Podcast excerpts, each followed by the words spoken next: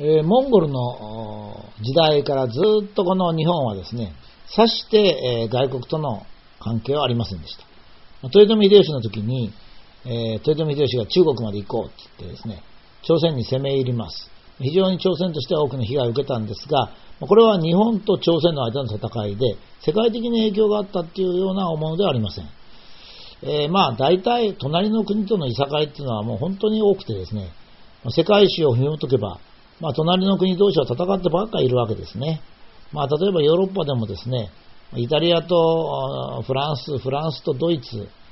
もう、そんなのは戦ってばっかりいるわけですね。これ仕方ないことで、えー、まあその中で歴史というのは出て、できていくと。まあ、こういうふうなことですね。えー、それでまあずっとこの日本は徳川幕府になり鎖国をし、まあ、外国との関係を断っていたわけですが、それはほとんどモンゴルからと言ってもいいし、遣唐使からと言ってもいいぐらいですね、まあ、日本は本当にこう独自の発展をしてきたわけですね。これは現在の日本の日本だけっていうのに大きな影響を与えます。そこにですね、えー、1853年でしたかね、えー、ペリーが4隻の黒船を率いてですね、浦賀にやってきます。えー、これはあの、よく知られたように、クジラを取る船がですね、給油とか給油のために日本に寄らせてくれと、まあ、こういうことだったわけですね。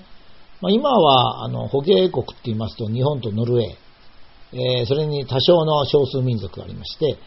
アメリカとかオーストラリア、それからヨーロッパ勢はですね、大体捕鯨に反対と、まあ、いうような感じなんですが、まあ、18 19世紀はですね、逆に、あの、アメリカがマッコウクジラを中心とした鯨油ですね、油を取るためにクジラをどんどん取っておりました。最初はアメリカの沿岸付近だったんですが、まあ、それがですね、だんだん伸びて、え太平洋の日本の方にも来たと。ま、こうなりますと、え当時は船の速度がそんなに速いわけじゃありませんので、まあ、休息も休養も必要だということの交渉に来たのがペリーであります。え、しかし日本はなかなか強敵ですね。したがってペリーの艦隊は、ま、日本の付近に来たんですが、ちょっと日本は後にしようっていうんで、琉球に行きますね。今の沖縄ですね。まあ、沖縄っていう国はなかなかかわいそうな国で、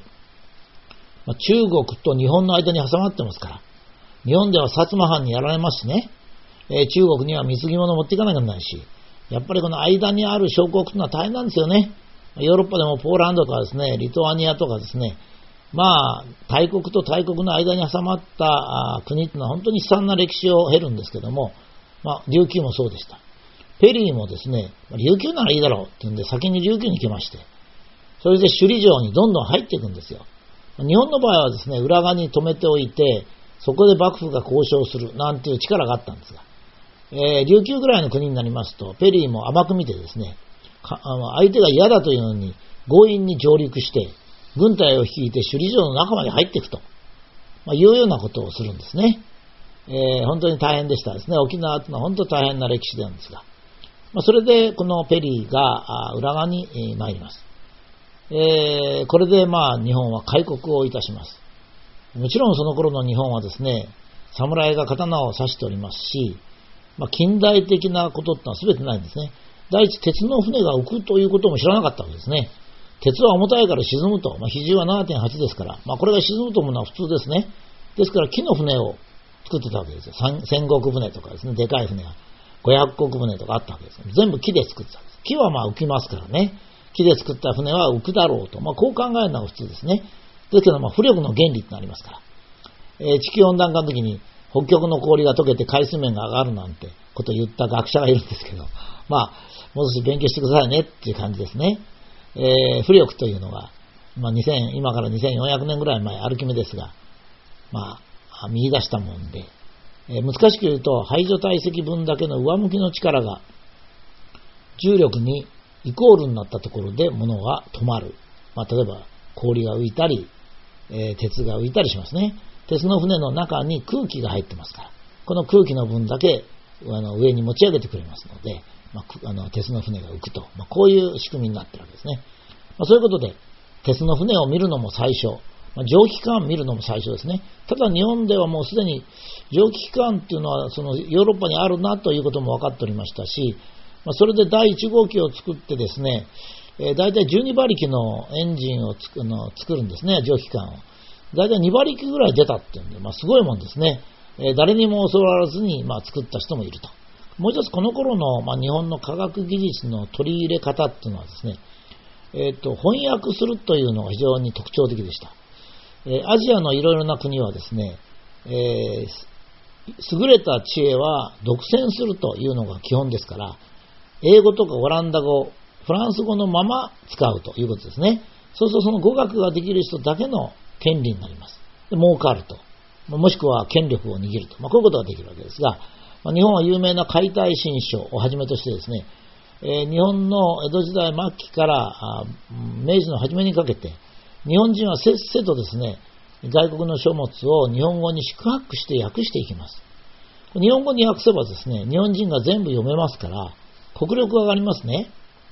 これはあの、今では全然ダメなんですけども、日本という国を立派にしようと思ったら、自分の利権を離らなきゃいけないんですよね。今、例えば霞が関の官僚どもとか、東京の人なんかみんなそうなんですが、自分のところが利権を保持していくために、なかなかお金を地方に配らなかったり、地方が自由にできなくなったりするんですね。これはもちろん日本中が力を発揮した方がいいんですから、現在の官僚とか東京の人がですね、日本のことを思えば、利権っていうのはあまり発揮しないんですよ。これがやっぱり明治、江戸末期から明治の日本の偉かったところですね。えー、ものを翻訳する。これはアジアではほとんど日本だけだと思います。私の、まあ、分野、理学、工学の分野ではですね。えー、したがって、えー、まあ、日本はその後非常に発展したと。まあ、だから何が置いてもですね、明治天皇が五箇条の御正門で言われたように、万機公論に決すべし。つまり、まあ、日本はそれほど大きくないんですから、やっぱり日本人が心を一つにして、え自分の官庁なりですね、地域が繁栄するというんじゃなくて、例えば、新潟に総理大臣が出たら、新潟の道路が良くなる。こんなケチなことじゃなくてですね、常に、え日本というものを考えてやった。まこの時代はですね、え開国して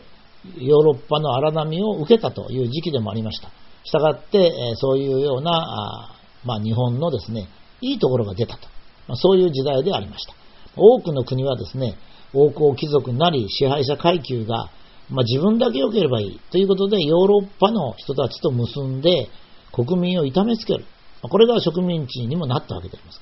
日本が大きく違ったととてもいい時代ではあったわけです。